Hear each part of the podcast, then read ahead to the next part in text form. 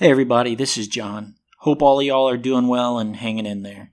We're happy to finally present this episode, number 77, with one of my best friends and frequent guests, Ben Casson. He and I recorded this a week after George Floyd was murdered by members of the Minneapolis Police Department, and we both felt it was inappropriate during the resulting peaceful protests and period of mourning to release an episode that includes conversation about those topics, but is largely about something much more trivial.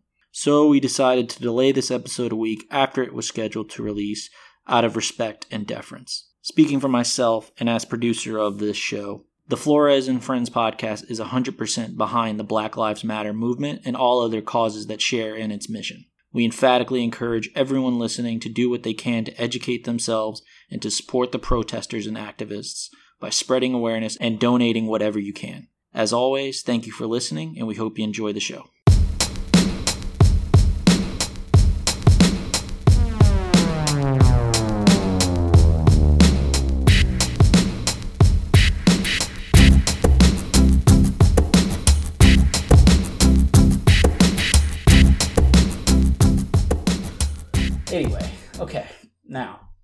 All right, let's let's get started. Let me take a sip of this hot tea.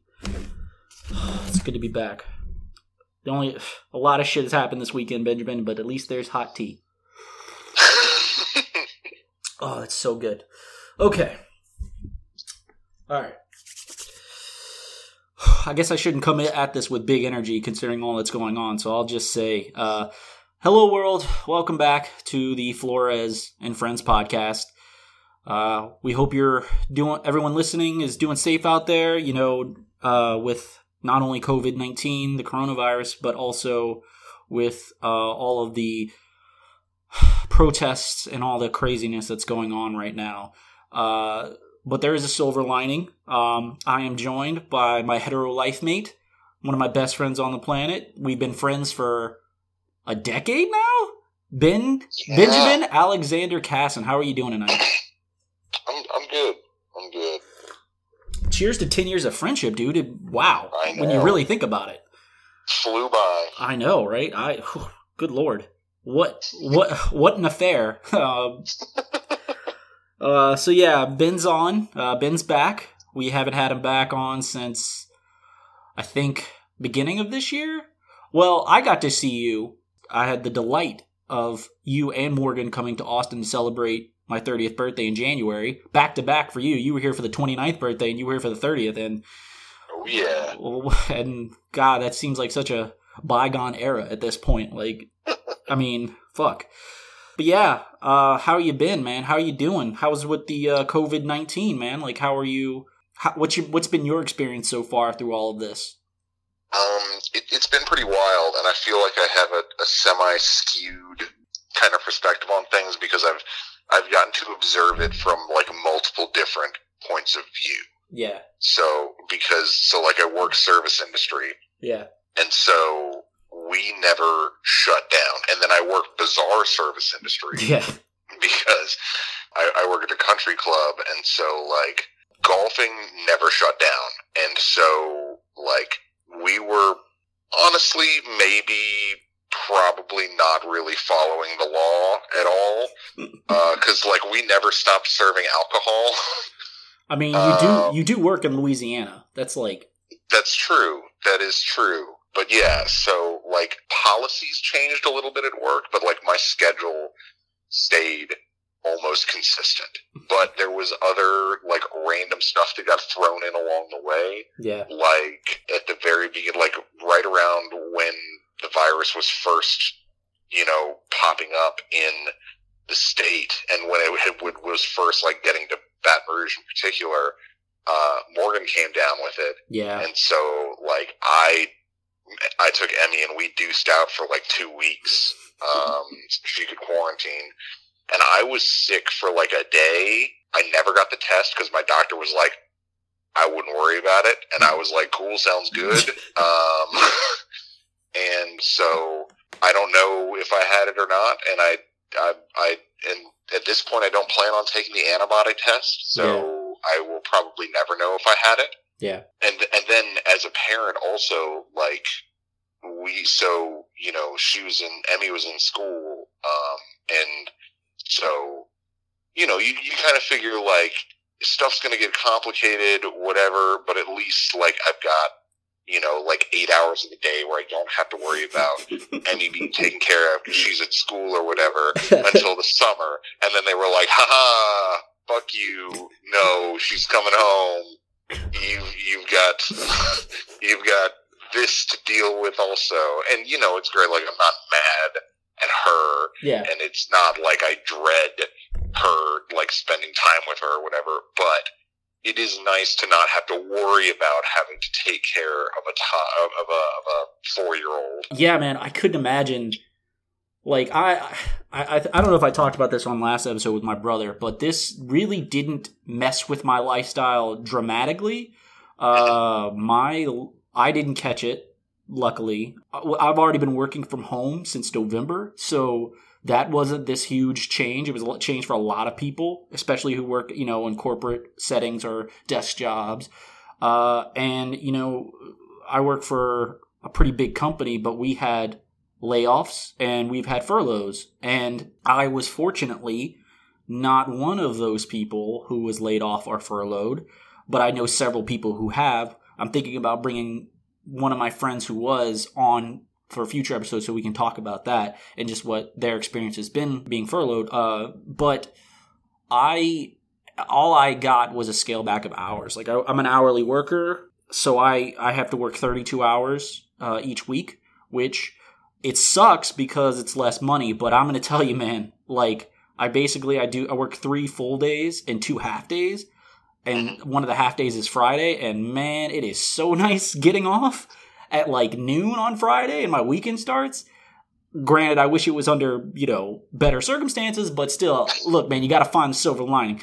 So yeah, I, I, I am, I actually haven't really been that messed up. Like, uh, I mean, I've had kind of a shitty weekend. Uh, I was just talking to Bitch before we started that, like, so I went hiking on the Greenbelt, which is where we went hiking for my 29th birthday, if you remember. No, I didn't get soaking wet this time. Uh, but you remember where the rocks are and stuff like that. Oh, I yeah. I was walking along the rocks. I wasn't paying attention, and I rolled my ankle, and I sprained my ankle. So ever since Saturday afternoon, I've had a sprained ankle, and we're recording this Monday. So uh, I've been on crutches since Sunday afternoon, and I'm in a boot right now as we speak, and I've been elevating and icing. So that that really sucks. But my whole experience through the past couple months, it's been depressing for numerous reasons, but um, I'm very fortunate, and Mhm. I'm I'm glad you didn't get laid off or anything like that, man. Because I know you're you you got to provide, and you're you're part of a team, uh, parenting team. Right. So like, I couldn't imagine how much harder that could have been. I mean, as difficult as it sounds, it could have been a lot worse. Wouldn't you agree?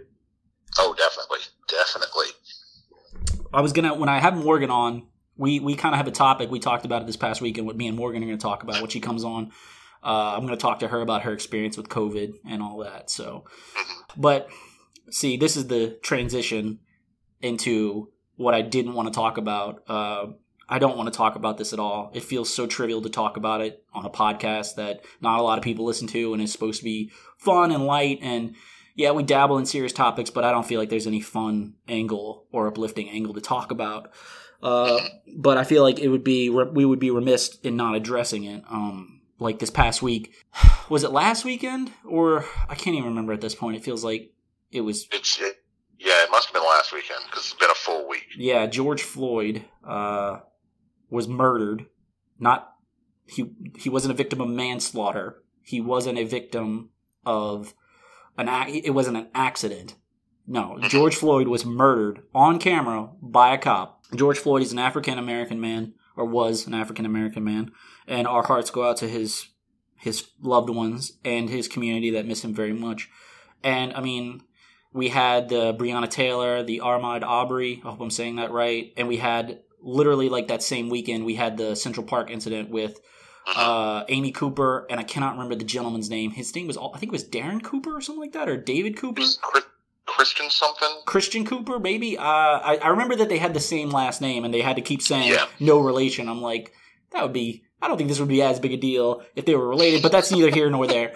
Uh, so, and unfortunately, what has started as peaceful protests has now turned into uh, riots and looting. Um, and mainly initiated by the police disrupting peaceful pro- protests that escalate the situation. You would think I'm not a, a police expert. I, I have no experience in law enforcement, but you would think intuitively their responsibility would be to de-escalate the situation and allow peaceful protest. But they seem to be hell bent. Not all cops, because again, not all cops are cops aren't a monolith. Law enforcement is not a monolith. So, you know, some cops are good, some cops are bad. It's just that's just the way it is.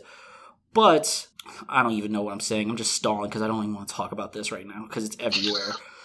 And I, it's not even that it's a bad thing that it's everywhere. It's a good thing because awareness is key. Educating ourselves, being proactive, engaging, fixing a broken system is what we're supposed to be doing. But like the COVID 19, it, it's exposed a lot of ugliness uh, that we kind of have been blind to, ugliness that was inherent to our status quo. That, I mean, I it's not that I knew it wasn't. It's not like I wasn't aware that it was there. It's just dealing with a lot of shit that I just that just brings me down and hurts my hurts my heart, man. So Mhm. I think I've done enough talking on the topic. Ben, what do you what do you what, what do you feel about the whole situation that's going on with the protests and all that stuff? And Yeah, man. I'm, I mean, it, it it it really sucks that like all of this stuff has to happen for people to realize what's going on. You know, and then there's like there's those of us leftists that have always been aware, but like you know, there's no there there there hasn't been a real catalyst, and the so it's it's this weird compound thing that's just like created this powder keg, and then it just fucking went off. Yeah, because we had we had the stuff come out about uh about Aubrey yeah, and um and we're all cooped up inside and we're all already like itchy and antsy or whatever. Yeah, um, and then the stuff with um, Amy Cooper happened, and you know everybody was like, basically, it was like real video evidence of a white woman using her privilege, her knowledge of systemic racism, to um, threaten a completely innocent black man. yes. Uh, for the record, his name was Christian Cooper. Sorry about the uh, the misremembering on my part, but his name gentleman's name was Christian Cooper. And then on top of that, we had we we. I haven't watched the video. I don't plan on watching the video. I know what happened, and that's good enough for me. Yeah, We had it. We had it. We have a ten minute long video that shows a an, an officer of the law sworn to serve and protect yeah, literally slowly murdering a man. And we and we've all known about this weird. It's not weird. It's we've all known about this racial skew in the way that law and order is doled out by our police force. But now that on top of everything else that's happened, I mean, on top of the entire history of the United States and racism and police force, but in, in incredibly recent memory and current events, it's it's all just kind of piled on and boiled over, and people are seeing the ugly side of the police force and of racism in the country. And there's just like there's there's so much fucking there's so much going on with like and it's so easy now because everything's on social media to just be like how hypocritical can you be where you've got you know you've got our president who is like fucking a week before this happened praising heavily armed mostly white protesters you know breaking the stay at home orders to storm the capital of michigan yeah, um, to to protest so that they can go and get their fucking haircuts or whatever. And you know, praise them, saying they're doing a good thing, and telling the governor, "Hey, you better loosen up over there." And then to watch him, you know, send the National Guard out to break up what began and still is mostly peaceful protesting yeah. around the nation now to bring attention to this thing that's always been bubbling bubbling under the surface but now has reached its fever point.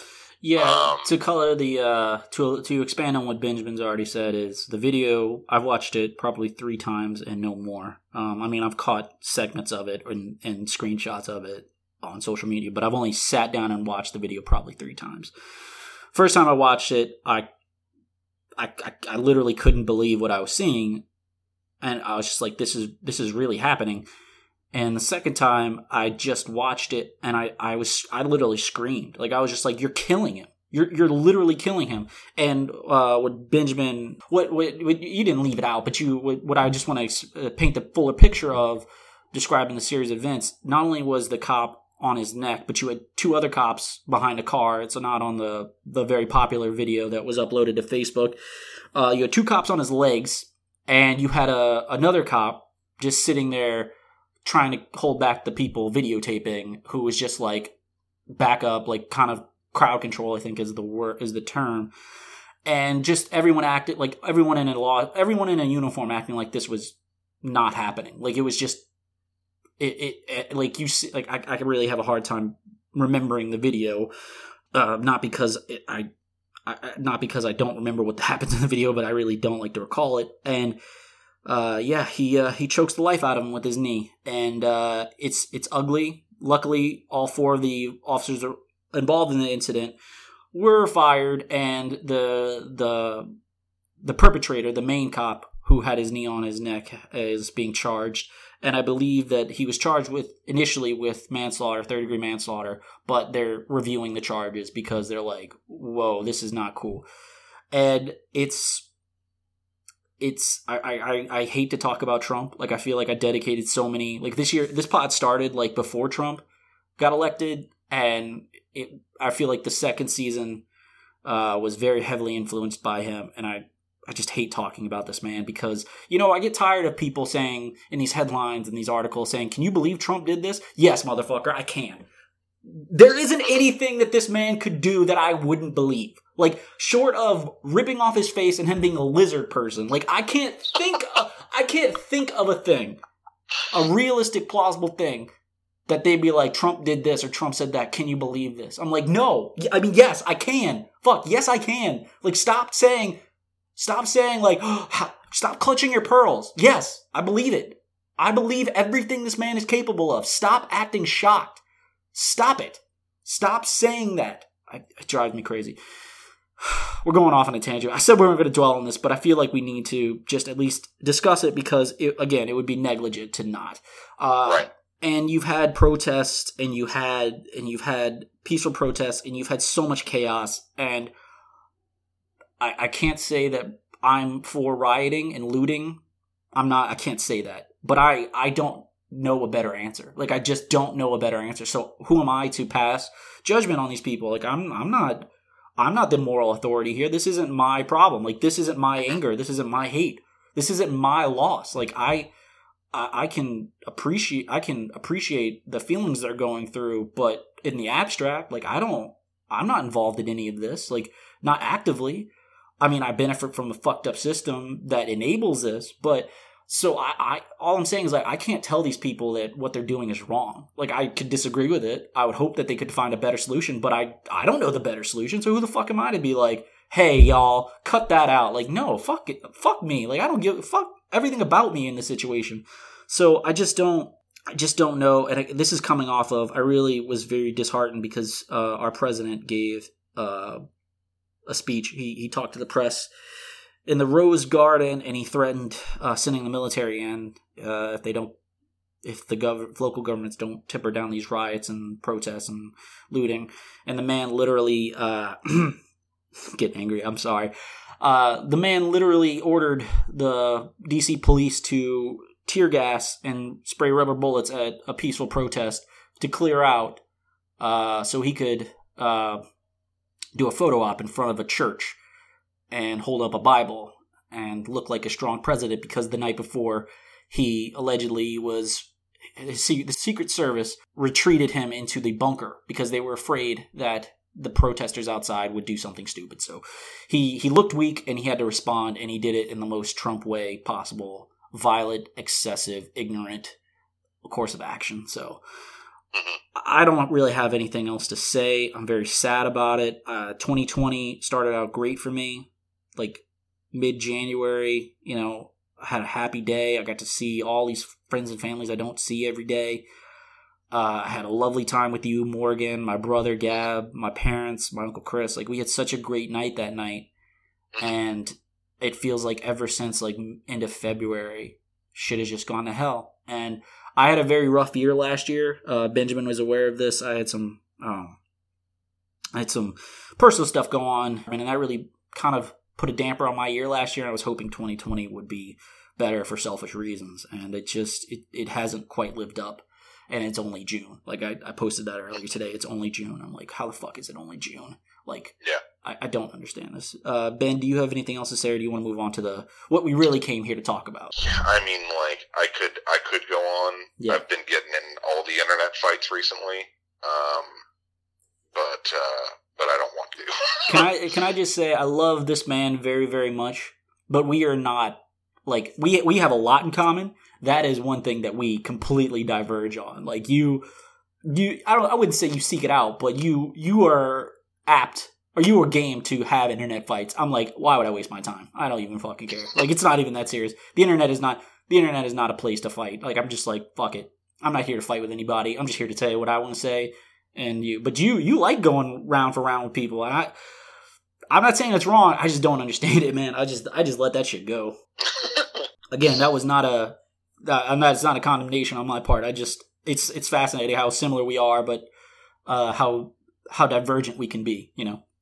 Yeah, I don't know. I mean, like specifically now, like since I can't go out and be a part of the protest, like we had a protest here in town yeah. on Sunday, and I really wanted to go, but I couldn't go. I feel like the only way that I can be an activist about this is yeah. to confront racism when I see it. Yeah, uh, and my my hat is off uh, to everyone who has got involved proactively like that. I have not, and you could. I'll fully admit that that's probably a lapse in my responsibility right there. Like I should have joined the protests on Saturday instead of went hiking, and I probably wouldn't have a sprained ankle right now. So maybe that is karma. But I have donated a little bit of money, some money that I could spare, um, to uh, the NAACP Legal Defense Fund. I'm thinking about I get paid uh, this Friday. I probably will donate some more to the bail funds. Uh, you know, I I just I could do more, and I, in hindsight, I wish I would have gone to the protests. But you know, uh, my hat's off to everyone who is involved and who's doing everything they can. And if you want to get involved, if you're listening to this and want to get involved, I highly encourage you to find ways to speak out, find ways to get engaged. And, you know, you don't necessarily need to be on the front lines. You could be doing cleanup, you could be donating money, do whatever you can, man. And I, I promise I will do more. So, okay. Uh, so if you're wondering, hard pivot. Hard pivot. So just a little, little more inside baseball. Benjamin and I literally talked about what we were going to do like over a week ago. Like we were we were like I think I called you or I texted you and was like, "Hey man, I really want to talk about this. Uh I think it would be great for the pod." And then the whole world went to hell. So we were like, I guess we got to talk about this, but this is not what we really set out to talk about, but we felt we had to. And we both wanted to, and we felt we had to. So it wasn't feel like an obligation. It was a you know doing our part.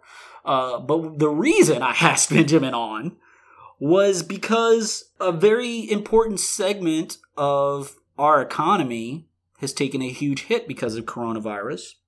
And that is the movie business, the movie theater industry, the exhibition industry. Uh, yeah. We, I don't know what it's like in New, I don't know what it's like in Louisiana or Baton Rouge where you are, Benjamin, but, um, I think that I don't even know. Like I I looked it up real quick before we got on. Like I don't see I I don't see many movie theaters open near me. I think one near me says it's open, but I'm not going to a movie theater anytime soon. So we wanted to talk about this, man. Movie theaters for me have always been kind of like this is going to sound a little, you know, fucking ridiculous. I, I understand that. But I revere movies. Like I love movies. Uh, one of the first things I ever fell in love with was movies. And so going to a movie theater like I'm no longer religious, but it was a similar experience to going to church. Like going to a movie theater for me was something I did with my family, something I did to escape the outside world and just like recharge my my love. What am I trying to say? It gave me a sense of fulfillment and I look forward to it I've loved it since I was a, since I was a small child. Like the first movie I ever remember going to see was Lion King, and that was a fucking experience at like five, four or five years old. Uh, so I love going to the movies. Like I go to the movies all the time. I well, I used to anyway, and shit like that. And it's an important activity in my life. And with it closed off, like I said when we were talking about the coronavirus, that I haven't really been affected by it significantly. But one thing that has that is significant in my life that has been affected by this is the movie theater business. And we this started re, this started really ramping up right when the summer blockbuster season starts, and that's one of my favorite seasons of the years because you know. starting around spring break and you know late April, beginning of May, that's when the summer blockbuster starts, and that's I mean we had so many movies coming out that I was really looking forward to that have been pushed back. Like James Bond was like the first big one that got pushed back, and then Black Widow, and then so many things have been pushed back. And so, if you will, share with us your feelings about movie theaters and the movie going experience, Benjamin. So I also, I'm also a big movie fan. Yeah. I love watching movies. I I love. It's like I don't know what the word. Like it's it's it's a little bit. I feel like it's a, it's a little bit of overstatement, but I like the um, I like the spectacle Yes. of going to the movies. It's a big screen, it's big sound, and like it's you know I I have I have a nice TV at home. Yeah. I've got a speaker system set up, but it's not the same. Yeah. And I I don't I don't give a shit if I don't you know go to a movie theater to see like a drama or, or anything like that. But if I go to see like a spectacle type movie, like if I go to see an action movie Yeah. or or, or even a thriller like like something on the lines of like Gravity, Mhm. like that doesn't have the same effect as wa- watching it at home as it does watching it on the big screen Absolutely. in theaters. There's bad stuff though. Like I I fucking don't like having to pay twenty dollars to go and see a movie. Like that's that's lame. Yeah. Um, you know, because once the movie comes out, I could just fucking buy it. Yeah. Uh, but I just love going to the. I, I love going to the movies, and and I there's a lot of weird shit that's going to happen once Yeah. if they open back up again. So yeah, it's just I feel like there was a point in my life where I was an ardent moviegoer. Like I was like every film should be seen in a movie theater. Like a movie theater experience like that is the pinnacle. That is how all films should be shown and that is the highest experience you can have while watching a film. Like everything else is cheap. Like everything else is just lesser than. And I mean, I I I can't tell y'all how much I love going to the movies. Like I'll tell you a funny story. Um, can't believe I'm going to tell this story. I probably told it on the pod before. I just don't remember. I've done fucking 77 episodes of this already. So, uh, so I remember it's just a, it's just such a pure setting for me. It's just, it is escapism and it's just such an, a respite for me that like I, I remember I was going to a movie, I was going to see The Dark Knight, uh, in IMAX. I was in high school. It was like it was yeah, it was that movie came out I think in yeah, no, I wasn't in high school. I was in college at this point cuz it came out the summer of 08 after I graduated. And then my freshman year of college, it was showing again in IMAX. I think you and I went to go see it. Didn't didn't we go see it at a Halloween showing one year? Do you remember that? At LSU? On uh on campus, Yeah, yeah, yeah, yeah, yeah. I remember that. Holy shit, dude, that was so long ago. Anyway, the story is so I was going to see it again because it was an IMAX, and I was seeing a girl at the time, and I was like really excited about it because I really liked her and I really loved that movie, and it, I hadn't seen an IMAX yet, so I was like, oh yeah, fucking right, IMAX. It was in New Orleans, so I remember my friend, one of my buddies was like, so you're going to a movie with the old, old girl? I was like, yeah, yeah, we're going to see this again. He goes, so you're gonna fool around with her, right? I was like, what do you mean? She's he's like he's like, haven't you seen this movie like three times already? I was like, yeah, I think it's four by this point.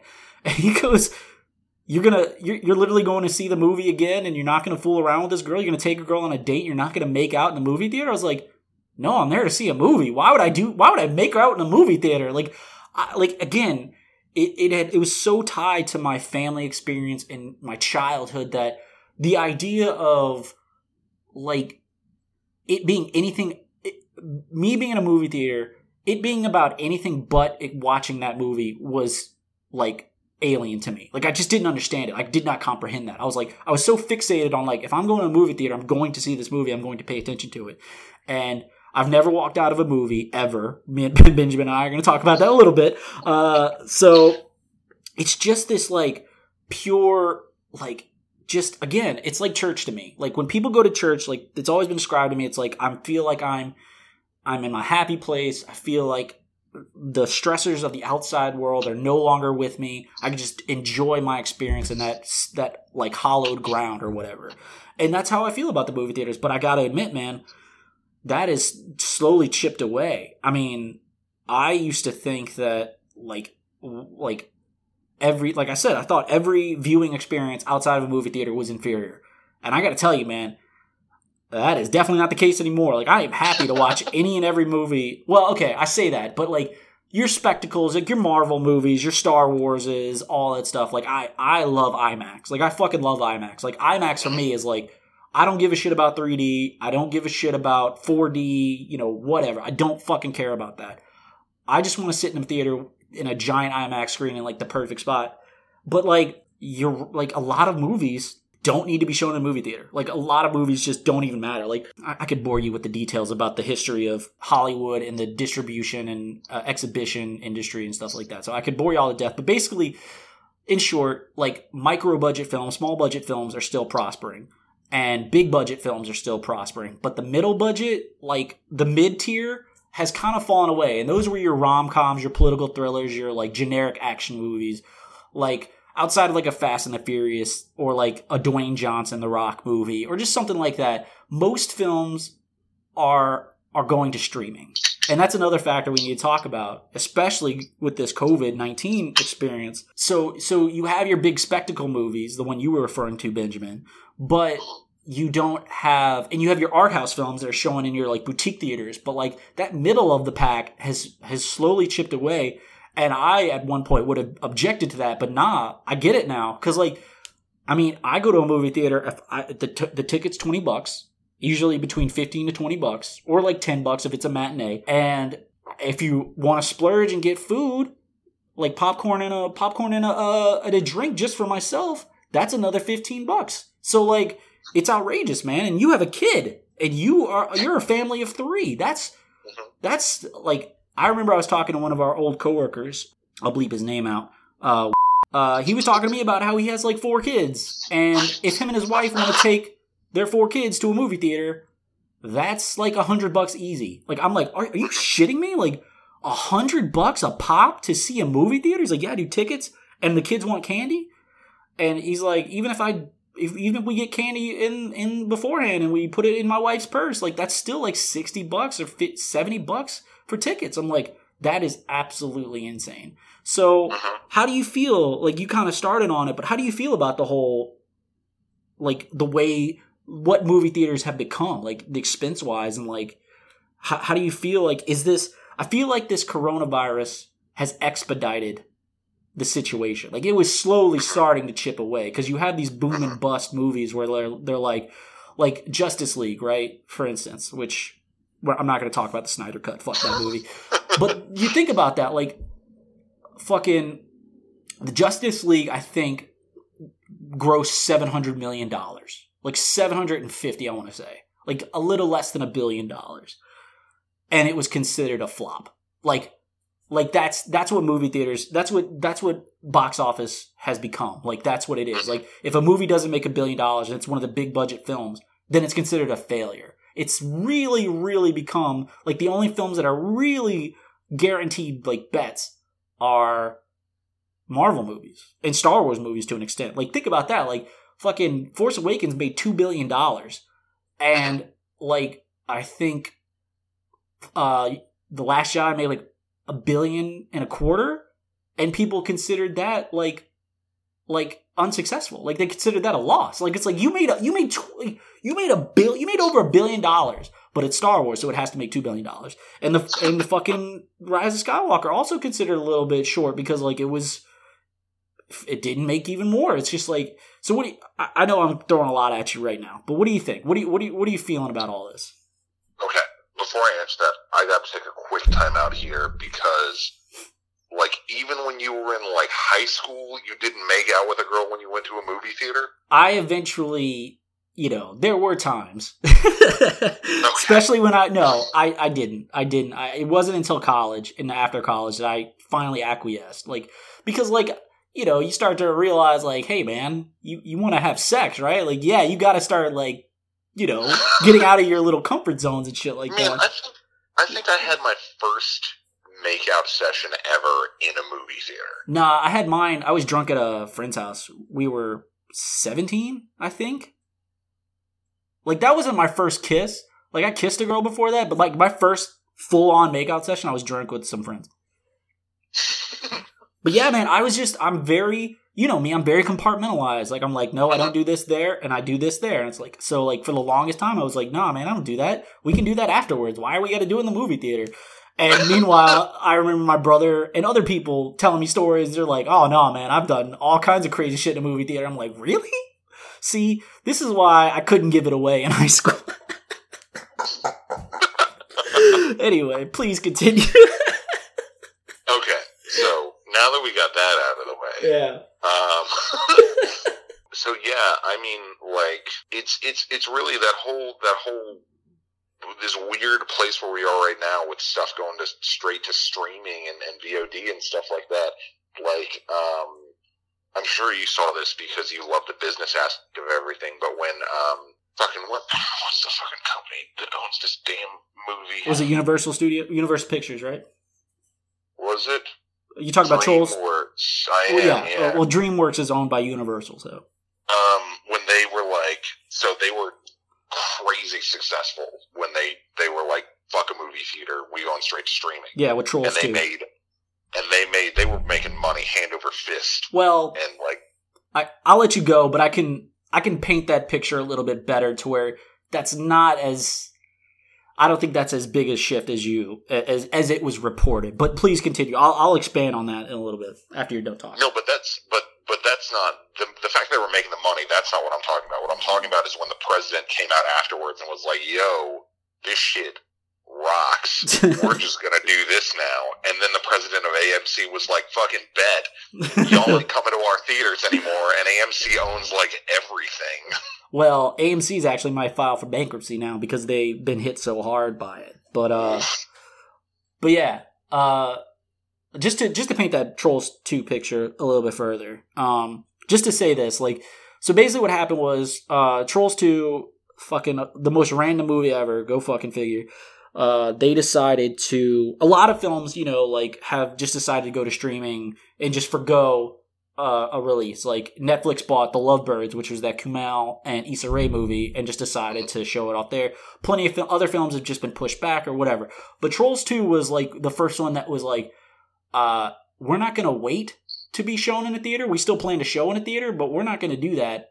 We're gonna we're not gonna wait on the movie theaters to open. So we're basically gonna release VOD, and it made a lot of money. It made like a hundred million dollars, but that works for Trolls too because Trolls Two, you know th- that was a lot of profit, direct profit. So basically, what happens is when a movie releases in a in a, in a movie theater, uh, it usually has like a eight week run in a movie theater, maybe even twelve weeks, like so three two to three months, right? So the studio, the the distributor, like your Universal Studios or whatever, will get like the first three weeks of the gate. Or like the first two weeks. So the opening weekend, the studio. That's why studios rely on opening weekends. So are, they're so important to to studios because that's where they make the most of their money. And that's why actually uh, theaters their concessions are so expensive because that's how they make their money in the first weekend. So that's why like because they they expect people to come through the door and they buy all the buy all the concessions and that's how they make their money the first weekend. So basically, it all shakes out to in general that a movie's box office uh, domestically is usually split 50-50 between the theater and the studio or the distributor, whoever released it, right? So, in international markets, it's it all depends because they outsource and they license, and it's it's a mess. So, but in general, a studio gets to keep about half of the goal, the the net total of box office, foreign and domestic. So, yeah, basically.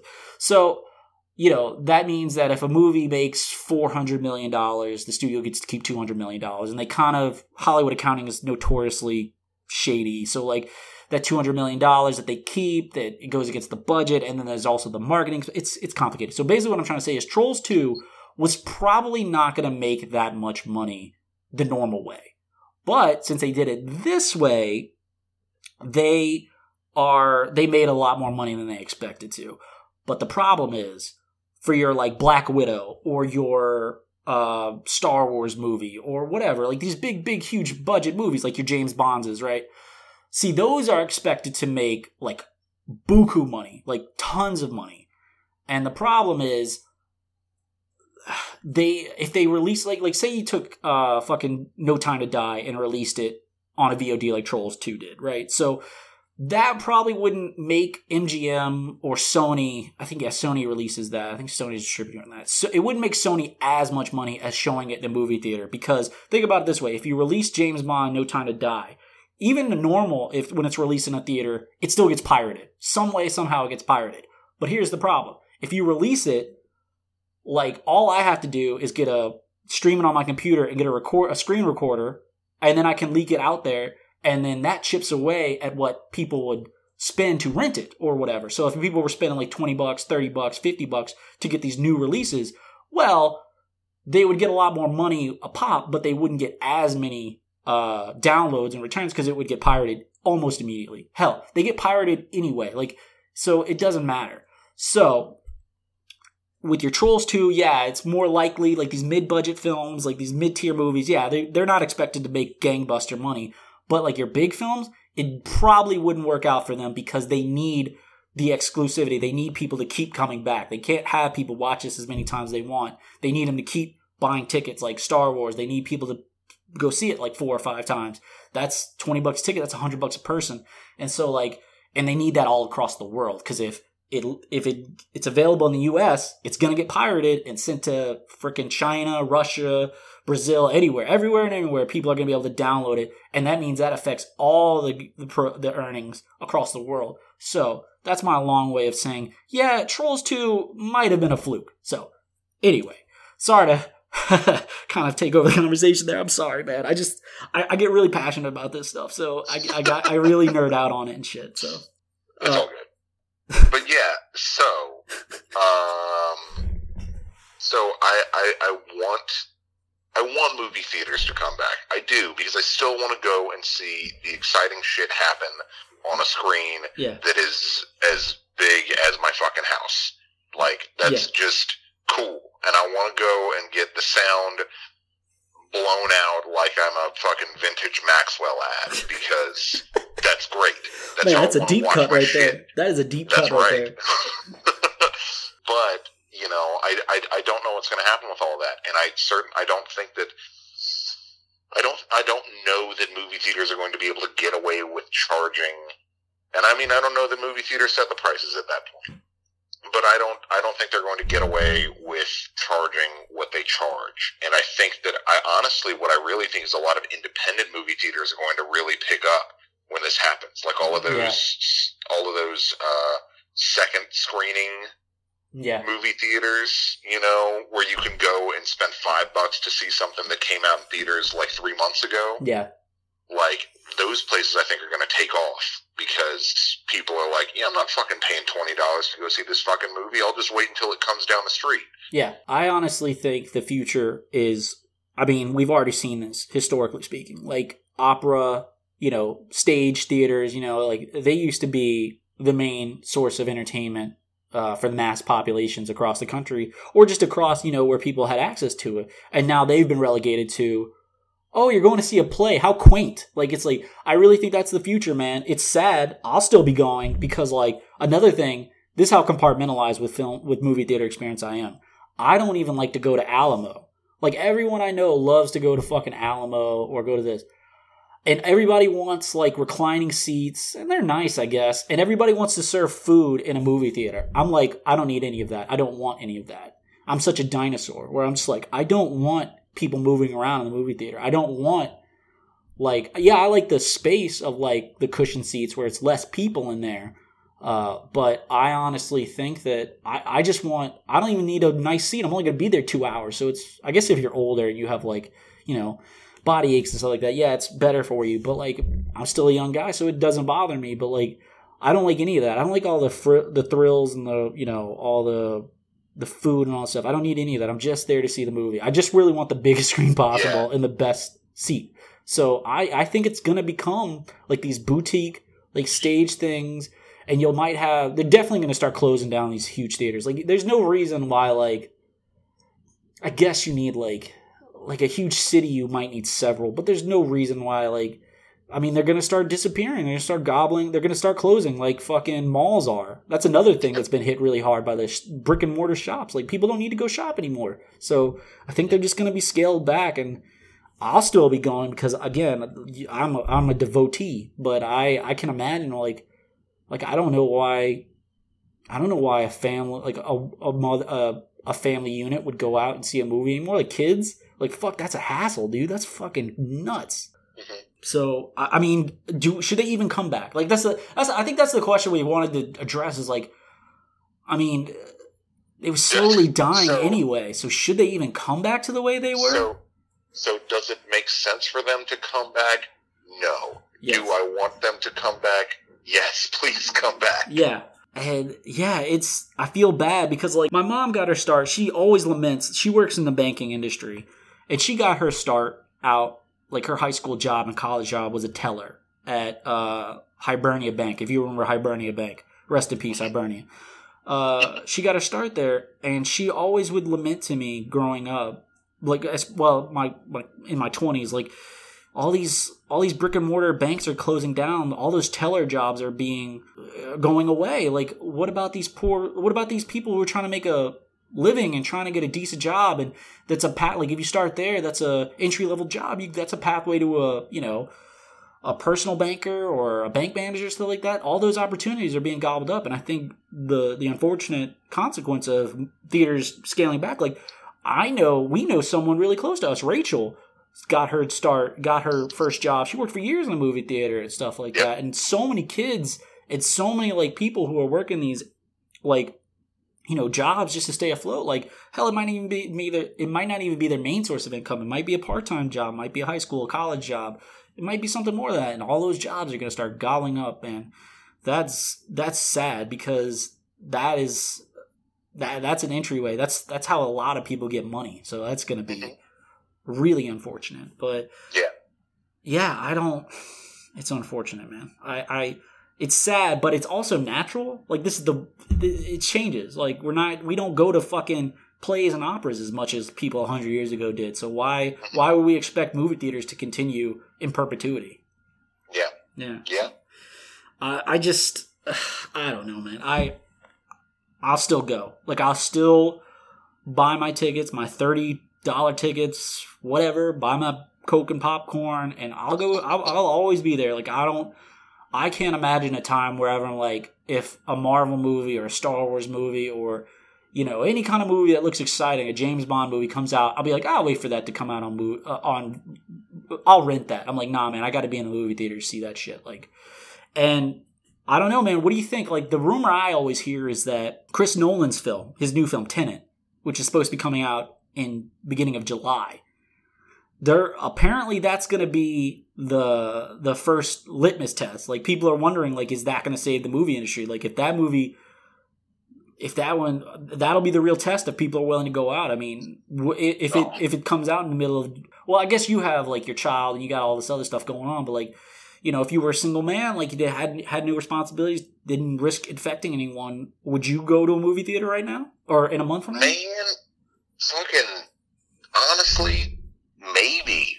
Yeah, Because I fucking want to see that, that, that movie in theaters. yeah, it definitely And, looks great. You know, and, um, like, I don't know where we're going to be in a month. Governor here just uh, transitioned us from phase one to phase two, so we're at 50% capacity, and that includes the reopening of movie theaters at this point. Yeah, Um, I don't know what the fuck they're gonna do yeah. because like they don't have movies to show Yeah, that they dude. can be open. That's the thing. I remember hearing like Austin started open all their stuff like a couple weeks ago, as far as phase two, and like movie theaters were like, "Yay, movie theaters are opening up." It's like, dude, there's nothing out. Like nothing has come out in the past like two months. Like I think the last big movie that came out was probably Sonic. Like there's nothing out. Like Mhm. what are you gonna go see? Like there's nothing to be seen. Like everything that was supposed to be coming out in May and in April and July and June, they all got pushed back to later in the year or next year. So what the fuck are you gonna do? Like what do you what? so I don't even know what people are I don't know, man. I, I don't understand the going out for the sake of going out. I mean, I, I did go hiking this weekend, but I was like Yeah. very careful to not be around a lot of people. But like, you know, I was just like, but at least like, I, I don't know, man.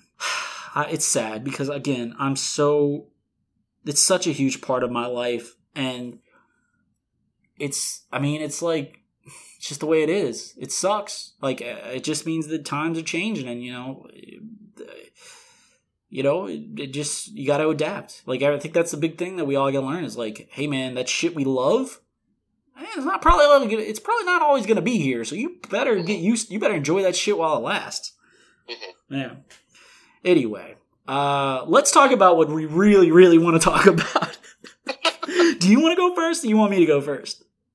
Um, I can go first. Okay, so Benjamin and I, when we were talking about having a conversation about movie theaters and you know the future of movie theater experience, we started talking about like what is the worst movie we've ever seen in a movie theater. Like not movie we've seen at home, not movie we've seen, you know, on a plane or whatever. What is the worst movie we've ever seen in a movie theater? And I have two, but I'm only going to focus on one. Uh, so, and this isn't your worst experience. Like, oh, I was, I was at a movie and like someone puked right next to me, so I had to leave. No, no, no. Like, we're talking about like you bought a ticket to go see a movie and it was awful. So Ben's gonna go first. Benjamin, what is the worst film you've ever seen in a movie theater? All right. So the worst film that I ever went and saw at a movie theater was The Happening. Um, and if you guys, and if you guys don't remember this movie, it was M Night Shyamalan's only R-rated movie, Yeah. um, and it was about plants making people kill themselves. and it starred, here's the kicker, Mark Wahlberg as a science teacher. Yep. So, uh, so I don't, I, I mean, I, I don't know if uh, you guys remember being uh, really excited to see that movie. I was pretty apprehensive already, but you know, I was in high school and Yeah. like, fucking, that's what you do. You just go to the movies all the time because fucking, what else can you do? Yeah. Um, except for me. Like you went there to go make out with chicks, except for me. exactly. Yeah. So yeah. So I mean, so how do you want to do this? Like, do you want to do Well, like okay. plot- So you watched it. How many times have you seen it since? Uh, so I halfway watched it last night. Okay. So twice. Okay. So, what do you recall from your viewing last night? What what what was what stuck out to you this time that was egregious? Egregious. Uh, the um, the premise. Yeah. like the, the whole reason for the movie existing is pretty egregious.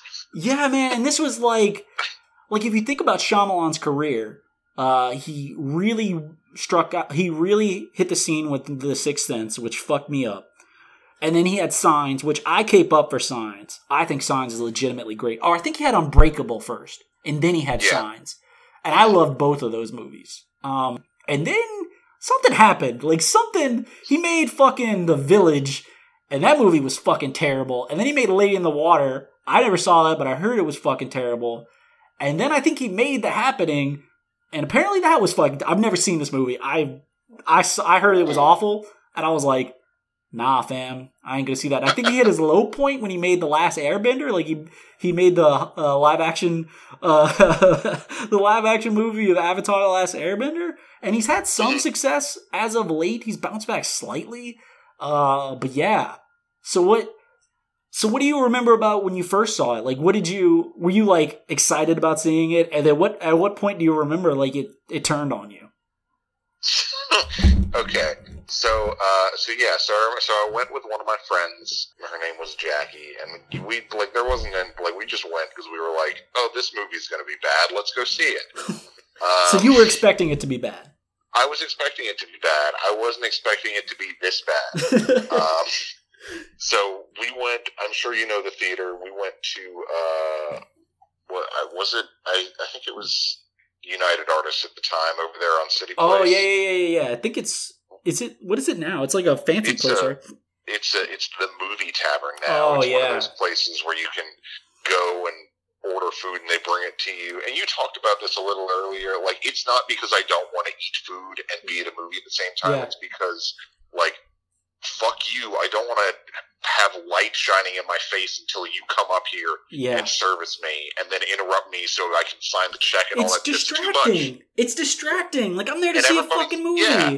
Yeah, everybody's like, "Let's go see the new movie there," and I'm like, "No, fuck you! I don't want to. I want to watch. It's a new movie. I want to go watch it. I don't want to be interrupted the whole time." Why do you need to eat during a movie theater? Like again, I get it, I get it. Like I eat popcorn, I have my Coke and whatever, or I'll have, you know, some candy, but why do you need to have a meal? Like what the fuck? Like you can't eat before? Like why are you mixing why are you mixing shit? Like again, this is my compartmentalization coming out. I mean, I mean, don't hate because one of my favorite things to do at a movie theater is bring in a whole fucking burrito. I fucking love eating a burrito and watching a movie. I don't remember But- what we saw. We went, you, me, and Morgan went and saw a movie, and you both snuck in Izzo's, and I was like, God damn, guys! Like, what the fuck? Like, I've heard stories about like people sneaking in whole rotisserie chickens. I'm like, a whole rotisserie chicken in a movie theater? Really?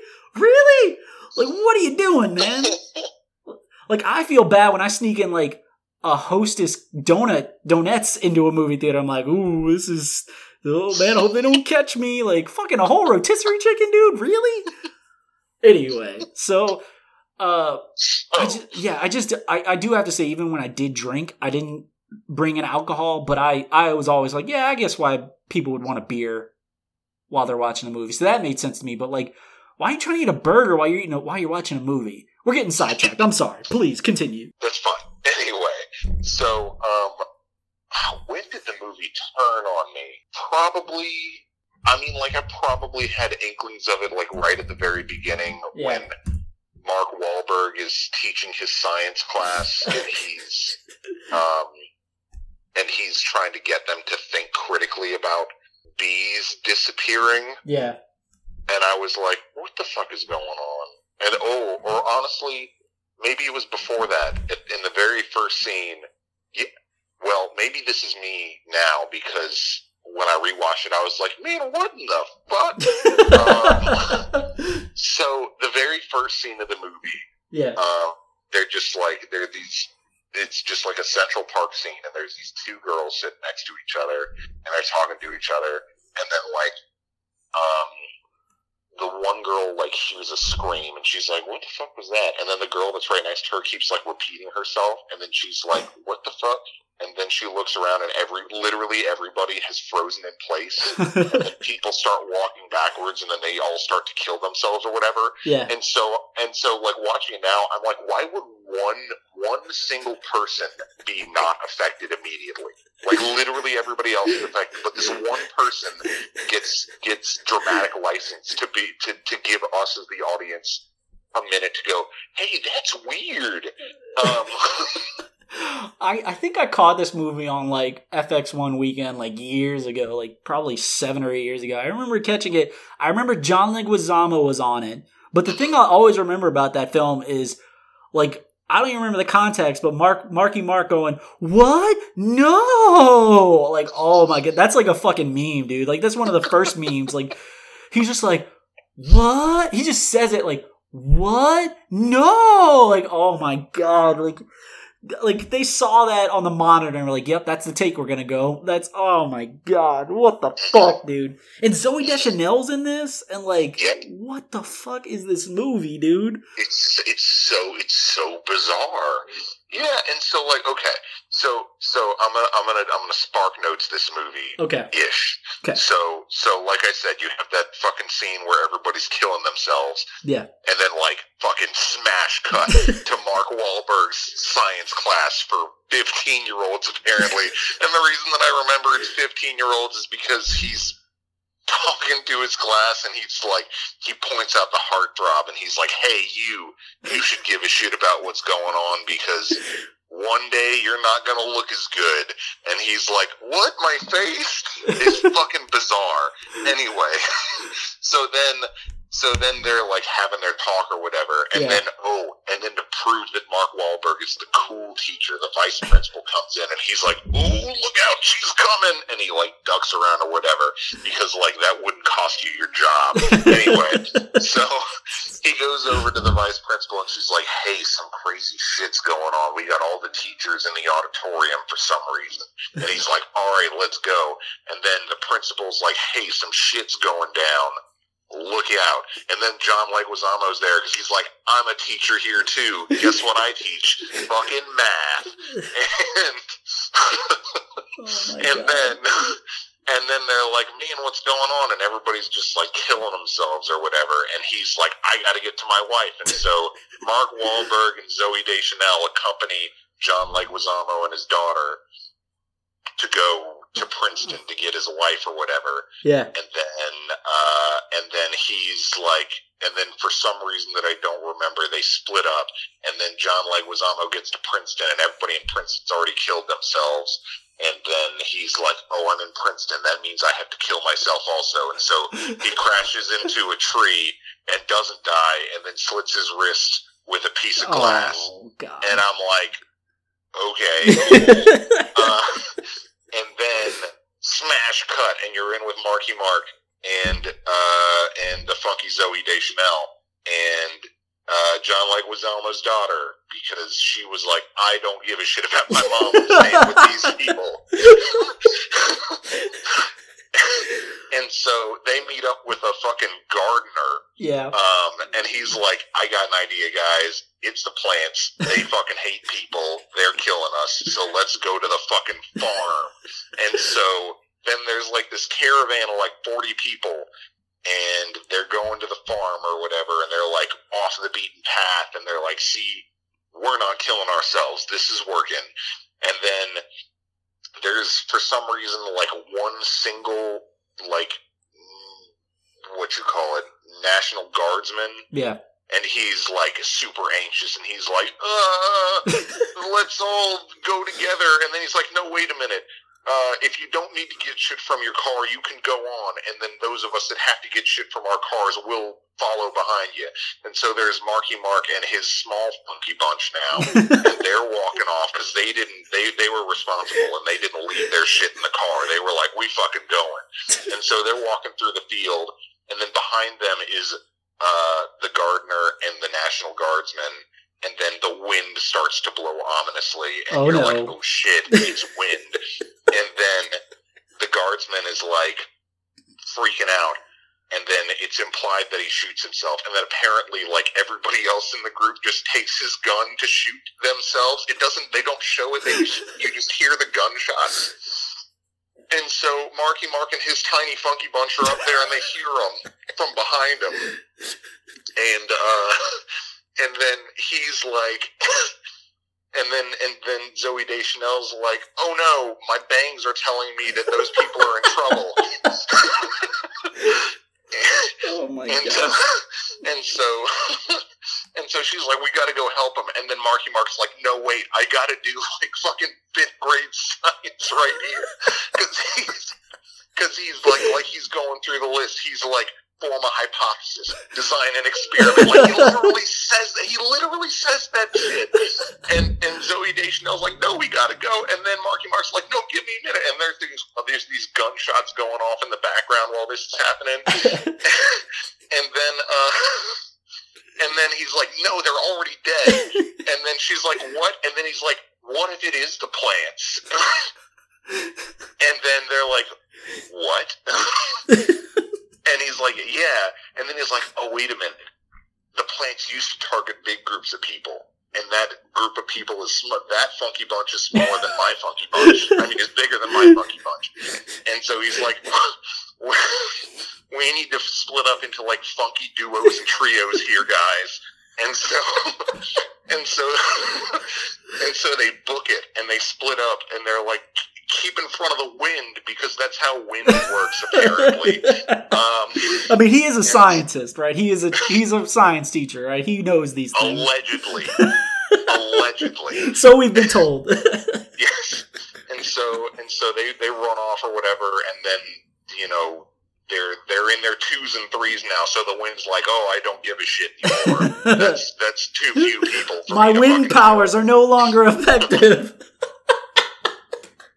I designed these spores to affect groups of four or more, three or less. Somehow these chemicals don't work anymore. oh my god. Anyway, um, so then, so then they like fuck, and like we don't fucking care or give a shit about the other people that broke off in their groups because they're not Marky Mark's group. Uh, like they're just gone now. Um, and then I don't remember exactly when this happens, but one of my favorite um, murder, like suicide clips, happens at some point around here. And there's this dude, and he's got this big ass like industrial tractor. oh yeah, yeah, yeah, yeah, yeah, thing. yeah. I remember seeing this. Yeah, and he lays down in front of it and lets it roll over him, and I was like, that was completely unnecessary but cool. Um, oh man. oh, oh, and then more stupid shit happens. If there wasn't enough stupid shit for you already. So Marky Mark's wandering around with his peeps or whatever, and then he stumbles onto two like high school kids who are out there because I don't know why not. Fuck it. Uh, and and they go and they find this shack and there's these people holed up in there and he's like, Hey, um, can we come and like get some food and water because we've got this kid with us and we're thirsty and we're hungry and like there's nothing else out here.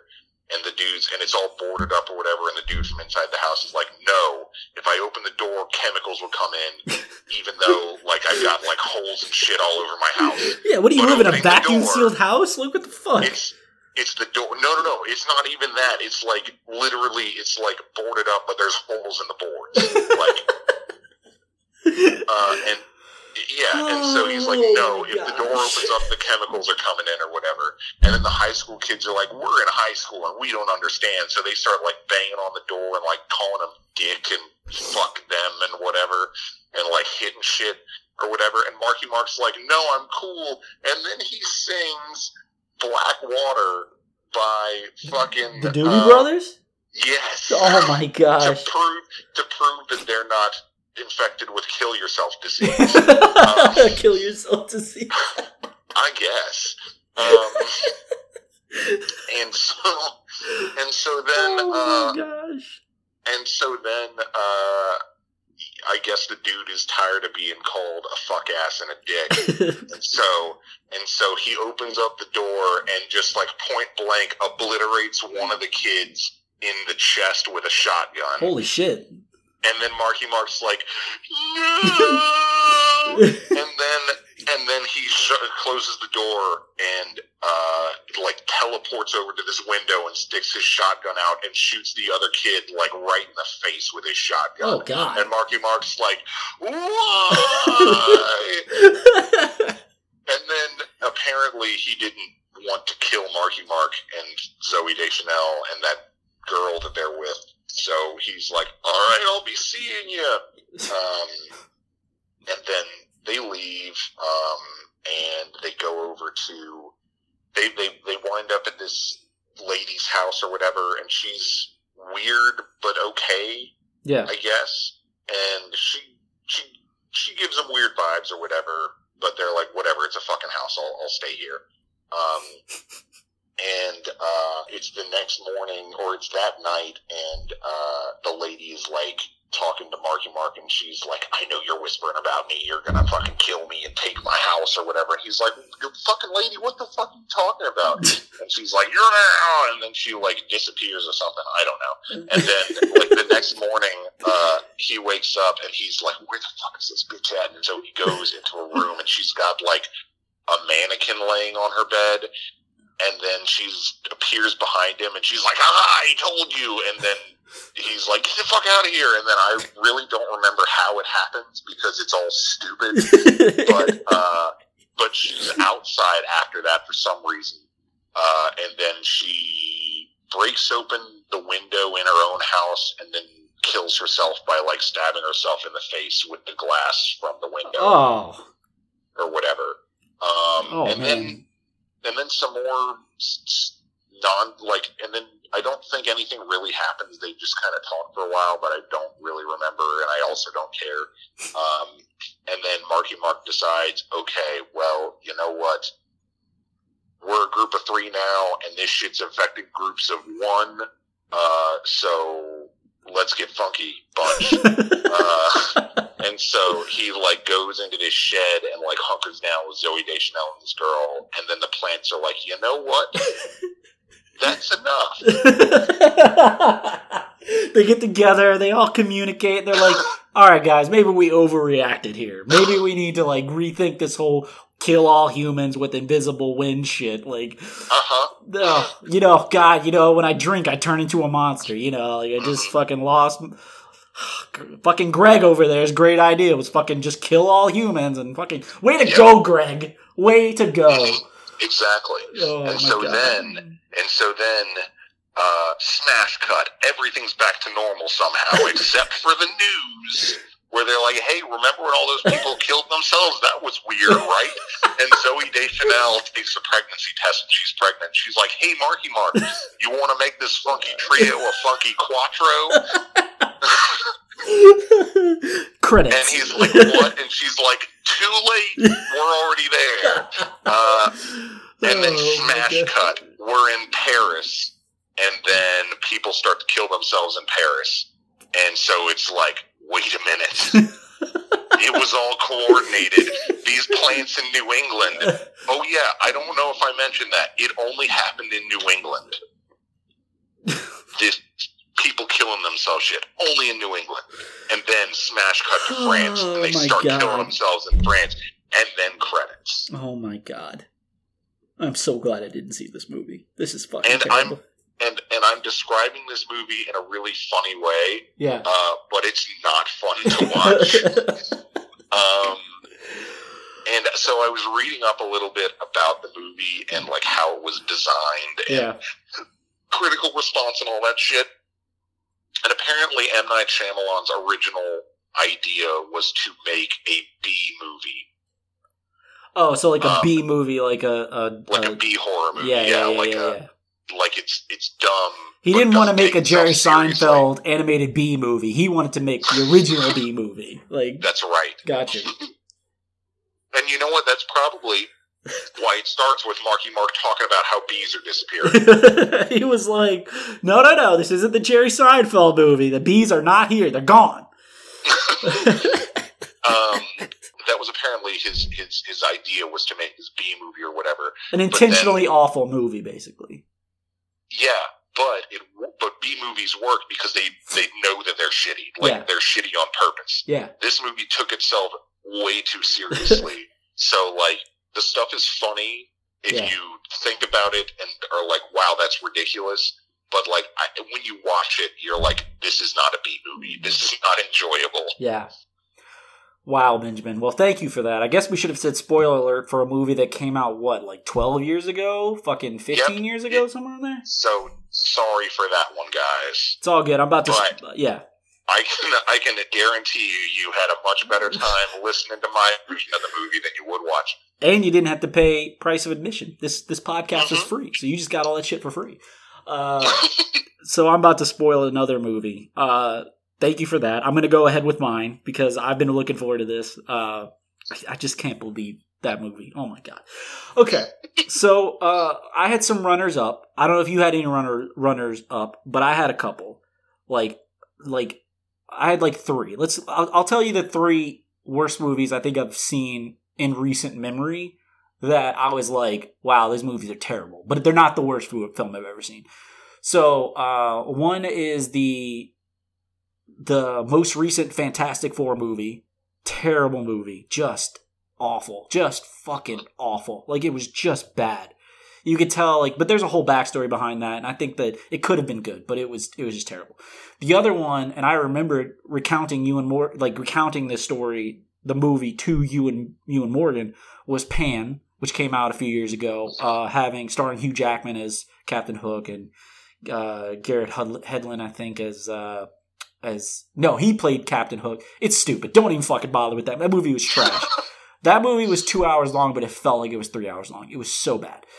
Uh, the other one this is like this is a close second. Like this is one of the worst films I've ever seen. The Love Guru. That movie fails on every level. Like I it's a comedy and I didn't laugh at all. Like it was maybe 90 minutes, maybe 100 minutes. I didn't laugh at all. The only time I chuckled through that entire movie was during the outtakes. Vern Troyer, the late Vern Troyer, has a funny outtake, and that's the literally the only time I laughed. Like that's literally the only time I laughed. Everything else, I was I was gobsmacked at how unfunny that movie was. Like I'm like they tried so hard to make me laugh, and they failed for fucking 90 minutes. I cannot believe that. I was shocked. I was shocked at how bad that movie was. But without any further ado, the worst film I've ever seen. I was 13 years old. It came out in 2003. It is a action. I wouldn't even call it an action comedy. It's a comedy in the loosest sense of that came out in 2003, starring one Harrison Ford and Josh Hartnett, called Hollywood Homicide. So I remember seeing this movie when I was 13, and I was with my. I literally called my stepdad Will when I told him uh, I was rewatching this film over the weekend, and he was like, "You're really rewatching that movie? That's one of the worst films I've ever seen." and he remembers it. My mother both remember it. It is the first film that I've ever like. They, I was 13. You know, I didn't have a car. They drove me. We all went as a, a, a as a family. And I remember watching this movie, and I literally looked at both of them, and I was like, "Can we leave? Can we just go? Like this movie's terrible." At 13, I was like, "This movie's awful," and I want to leave. And if I could have left, I probably would have because that movie was shit awful. And it's it's it's it's been like the movie when I think of the worst movie of all time since I was 13. So 17 years of my life, I was like, I've seen some pretty bad movies, but nobody is as bad as Hollywood Homicide. So I rewatched it over this weekend, and it is the only the second time I've ever watched it. My position was always fuck that movie forever. And let me tell you, Benjamin, it did not get any better the second time. It is still trash. It is so bad. It is so boring. It is so dull. It is so lacking any energy or any charm or anything. Like, oh my god, let me tell you. So I took I took notes. Uh let's let's let's do this. All right. So the first few minutes in, so it's a cop drama, it's set in LA, obviously Hollywood homicide. Uh the first few minutes in, and I literally wrote this is the most early 2000s shit I've ever seen. Like it was the fashion, the music. Oh my god, it's it like there's flip phones. There's like I get it. It was it's of its time, but still, I, it took me back to a, a period where I I want to forget because it was just it was just awful, and like like oh god they had flip phones and they're like can you hear me now? Can you hear me? Like oh god the bad service. I'm like oh my god this film feels like it was made in 1925 what the fuck? So basically the movie is it's it's it's you know it's harrison ford as the grizzled old cop who's like okay boomering everything. Like it's just like oh god this is so dumb. And like you have the young Josh Hartnett, who was supposed to be like this up and coming star, who never really quite took over, but like he was he's always been famous and he was in some pretty good movies. Like I loved him in Black Hawk Down and he was apparently really good on Penny Dreadful. I never watched that show. Uh, but he's this like young soft detective. Like he's like I again, this is so early 2000s like they it, it's like he's also a yoga teacher and it's like they're cracking yoga jokes. Like now, yoga's kind of like you know, it's yoga. Like oh, I'm go- I do yoga. It's like oh, okay, but in the fucking bygone era of 2003, yoga, ugh. and it, it it ties into this like whole gay panic that we had in the early 2000s. Like there's so much like ha ha ha gay humor. Ha ha, he's so gay. Look at this shit. And it's just, I was just like, oh my, I can't believe I was alive during this time period. And like it, Uh, anyone who's watched Family Guy will know that this gag. It is the most cross-armed opposites fucking movie of all time. Like it's just like there's a bit in Family Guy where it's two guys like this guy, no, this guy, both of us. It's just oh my god. It's so bad. Like it's the chemistry between these two. They've only been working for with each other for 4 months like, you know, Harrison Ford apparently knew Josh Hartnett's Josh Hartnett's dad who who is like who used to be a, who who's a cop who died in eh, eh, died on the job and shit like that. And they've only been together four months and shit like that. But you would think like they have no chemistry like at all. Like they like I hate to give away here, but I don't think anybody wanted to be in this film. Like nobody wanted to be in this film. Like the like nobody gives a fuck in this movie. Like everybody in this movie, you're just like, well, fuck. I hope you got paid from this, homie, because you are fucking delivering like C average fucking energy right now, dude.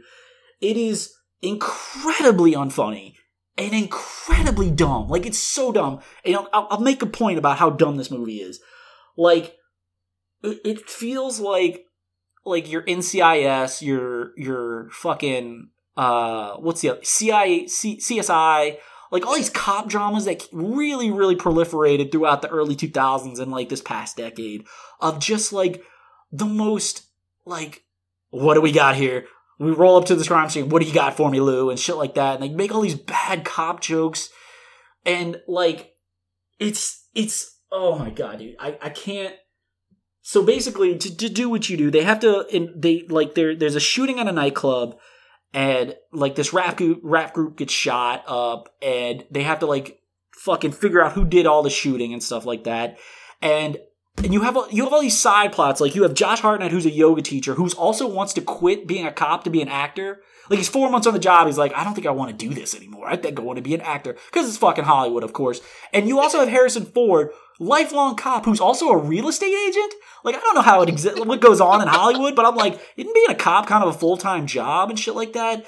And like, it, like you have the main they're, trying to figure out the mystery of who shot up everything and they figure it out pretty easily like it's the record producer so basically the record producer played by isaiah washington like wants to like he, he went to prison and then he came he he went to prison and he comes back and he's a music guy and any group that wants to leave his record label that he kills. That's basically the story. Like that's it, right? And so like but you also have Harrison Ford trying to sell this house and like and you have it's it's just a mess. It's just a mess and none of it is funny, none of it is good. Everything you think is a punchline is just fucking flat. But also the cameos. There are so many people in this movie. Like First off, Anthony Mackie's in it. I think it might have been one of his first films. Like he's one of the guys who shoots up the club, and I'm like, holy shit, that's Anthony Mackie. And then he dies. I'm like, oh, well, okay, he, he's gone. So let me list some other people that are in this movie. Eric Idle makes a cameo. Dwight Yoakam is a corrupt cop. Fucking Andre 3000 is in this movie. Martin Landau is in this movie. Gladys Knight is in this movie. And Smokey Robinson is in this movie. Like, just what the fuck? Like, what a cast! What a cast, right? And it's just and I think the the kicker, the only the only person who feels like they were actually trying to do something, Lou Diamond Phillips, uh, you know, really talented actor, kind of not really a big deal, but he's you know he's been working for fucking thirty years. He shows up as an undercover cop playing a prostitute, like he's he's in drag, and that was the only, that was the as close as this movie comes to fucking comedy. Like that's he actually was like kind of making a joke about it. And it was really funny, but also it ties back into the oh man, like Josh Hartnett sees Lou Diamond Phillips in drag get into Harrison Ford's like car, and he thinks that he's like he's picking up a prostitute, and he's like. No, no, no, you don't understand. It was a guy. And he's like, whoa, oh, I don't want to know about this. It's like, oh, gay humor? Really? Like, okay, fine, fucking, sure, why not? Right? Let's scrape the bottom of the fucking barrel. And so that that is like that is it. That's the that's as close as movie comes to comedy. It's not even funny. It's just bad. So the the the Oh my god. Here here's here's here's here's here's where it broke me. Here's where it broke me. I forgot about this and I teased this to you. So Oh god, Benjamin, here we go. So Harrison Ford is dating a TV, a radio psychic, like a hotline number girl where you call and she reads your fortune or whatever, right? So, like, they cannot find the record producer who's killing all these people, who killed everybody. And they're like, we, we can't find him. We don't know where he is. We don't know what to, we don't know how to find him. And there's like a ticking clock and they got like 48 hours to find him. So, I'm not shitting you. So, Harrison Ford's bright idea, uh, he, uh, his bright idea is to call his girlfriend who's a psychic, right? And she's like, he's like, we, we're, we're out of options. We need your help. And she's already admitted, sometimes I have a feeling, sometimes I flip a, po- flip a coin, but most of the time I just make this shit up. So it's already that the psychic is a fraud, but he is so desperate to find this guy. Him and Josh Hartnett sit her down and be like, tell us where to go. Tell us where to go, right? And she's like, okay.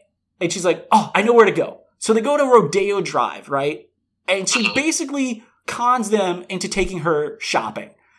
And uh-huh. then they realize that they're taking, that she's like, oh, she's using us. So they step outside of the shop and literally in an Escalade, the bad guy, all the bad guys in the film happen to be in an Escalade and they just happen to show up right outside the shop they were. So the psychic was right. Like, what is this writing? This is fucking dumb. Oh my god. Like, I was just like, what?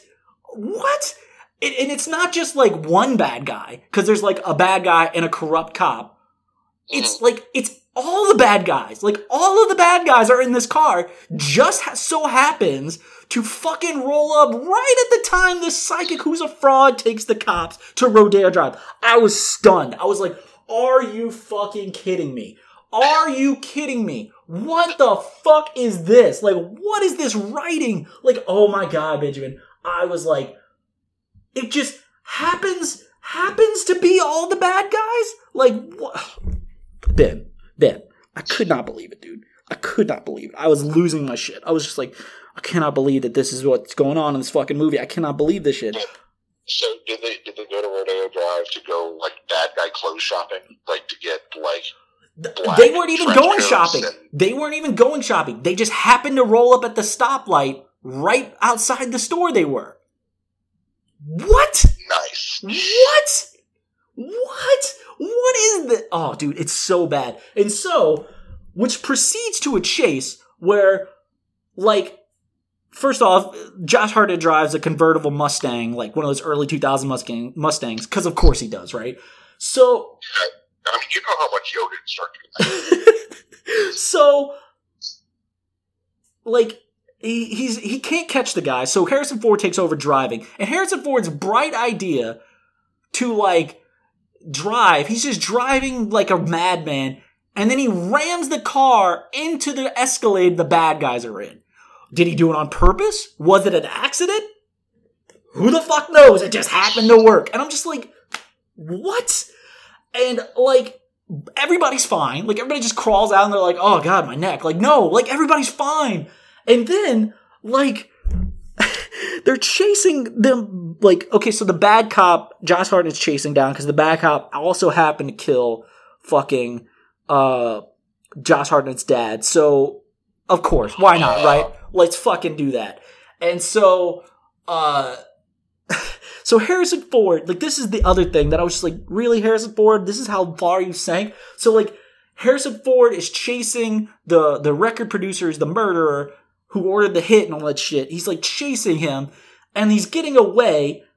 and then he like he sees a little girl on a pink bicycle and he steals the bicycle from the little girl and by yelling at her like a caveman, like he just yanks it from her. He's like, "Ah!" and he just runs after her. And then a minute later, he crashes the bike. Like that is what happens in this movie. And then like he he fucking they they fucking have a fight at the end, and Harrison Ford knocks him off the fucking car uh, off the fucking roof and he dies and Josh Hartnett shoots the cop but he he he doesn't kill him because he recorded everything that the cop said about confessing to everything. And then like the movie ends like Harrison Ford sells the house that he's been trying to sell and then like Josh Hartnett decides to stay on as a cop and like they just go on to the next case. And I was just like yeah this movie's still awful. Like what a terrible movie. It's so like you have to watch it. Like I can't just I cannot describe like it's not the happening bad. Like I don't think it's worse than the happening, but it's still the worst film I've ever seen. Like it's not so egregious except for like those plot points that I went into detail about. It's mm-hmm. just like lacking any like likability or any charm. Like it's just so bad, dude. It it sounds almost like a bad rendition of a um, Rush Hour movie. Yeah, but it's like none of the racial humor. They're both two stiff white guys, Right. and like it. It's just it's got this stupid internal affairs plot and like the the psychic that Harrison Ford is banging is the ex-wife or like separated wife of the IA guy investigating him and like they apparently have history to get it's just the most absurd plot that you're just like I couldn't believe it. It's so bad. Like I was like I already knew it was bad. And I don't really remember the point when I was 13 when I wanted to walk out. I just remember wanting to walk out. But I just, I, I forgot about like the back half of the film. And I just couldn't, the whole psychic thing.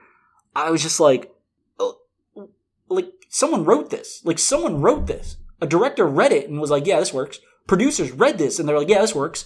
And fucking the stars, the actors, the production man, everybody involved in this was like, yeah, that works. It's just like, it's not like it was a film that was made into something else that they cut up and chopped up and made it into this. No, it's not like it's not like that.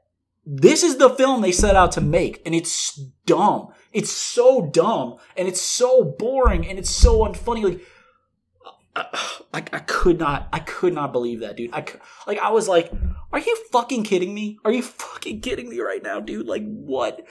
Again, it's not the worst film that's all ever made. Like, I think I don't I, I haven't seen enough bad films to say like, oh yeah, this is definitely the worst. And this film is so forgettable that I don't even think Harrison Ford even fucking remembers making it. And like I I just think that like it's just the worst film I've ever seen. Like I, I it's I just described The Love Guru, I described Pan, I described Fantastic Four.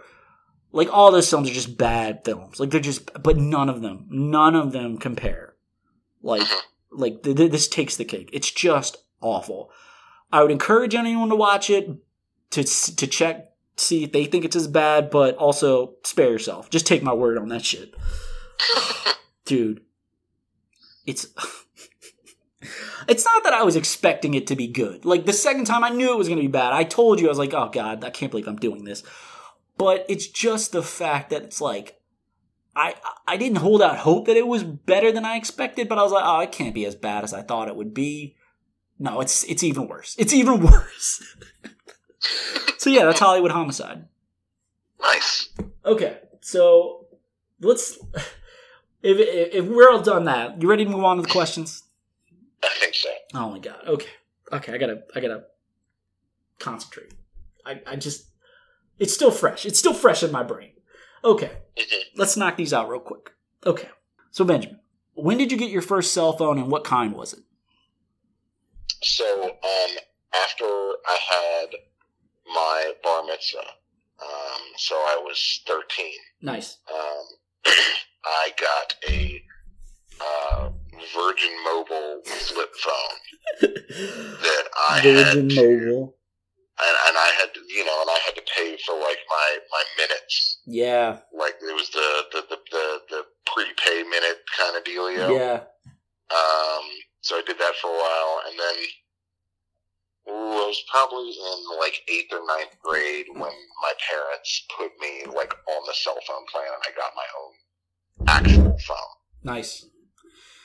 Yeah, mine was like a Nokia, or no, it was a Siemens.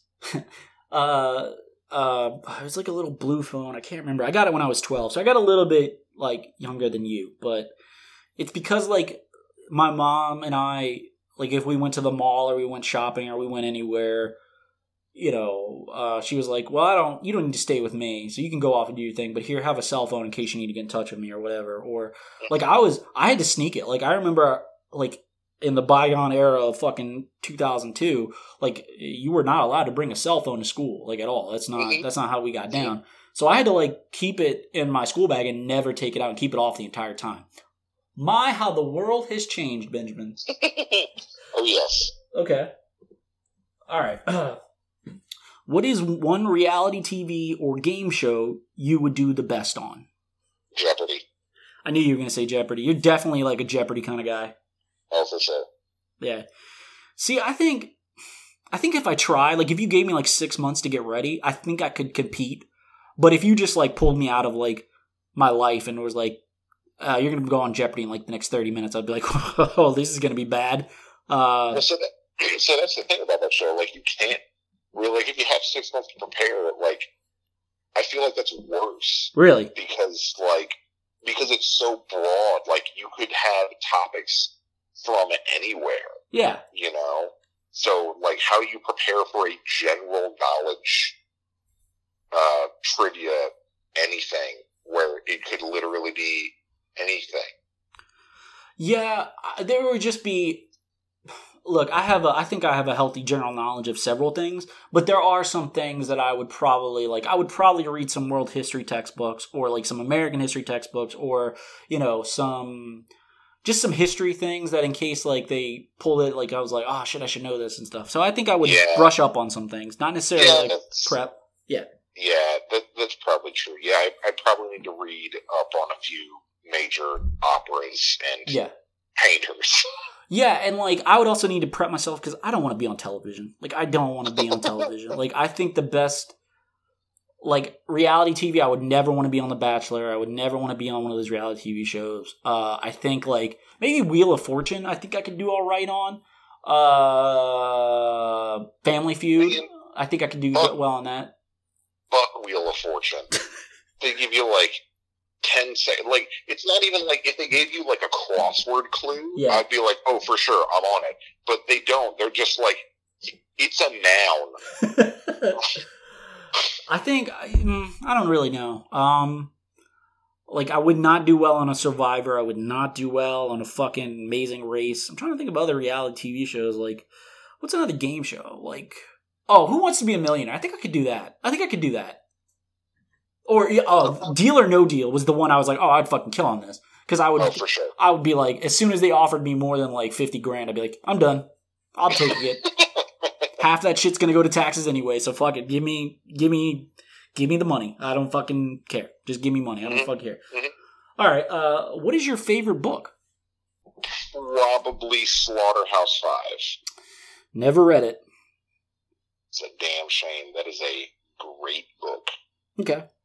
Did you read it for school or did you read it for out of personal uh, interest? It was it was, it was a little bit of both actually. Yeah. Um, it was my senior year of high school, and I was in um, AP Lit. Yeah. And um, did you take AP classes in I high did. school? I took AP US History.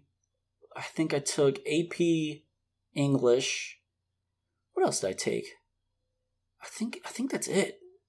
I think that's I took AP World History, but I didn't like I remember AP tests like you had to get like what was it what grade you you got like oh uh, was it a number grade like a 1 or 2 or yeah, 3? one one through five. Yeah. Yeah, I think I got like a three, so it didn't count or necessarily. But I, I remember taking my senior year and junior years. I think I took AP, AP, AP, AP history and AP English. Yeah, I think I took AP English. I think I got. I think I did pretty well on that too. So yeah, So um, for the for the AP Lit exam, you had to do a synthesis essay where they would ask you a question, and you'd have to pick a book from the AP approved reading list Oh, and yeah, answer yeah. the question using stuff from that book.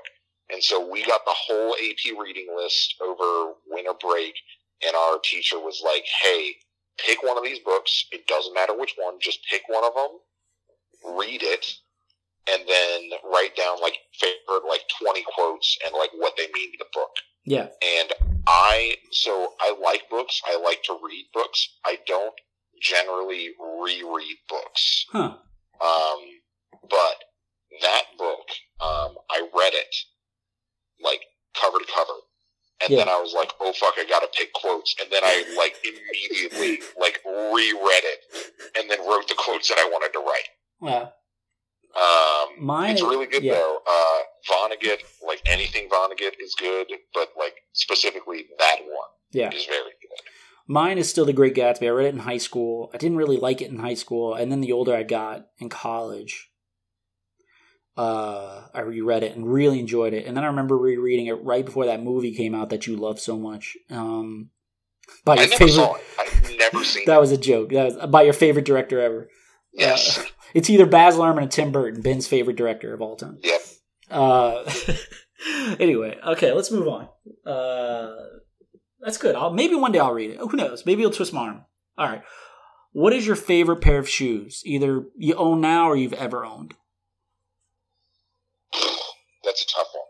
That's Yeah. a really tough one.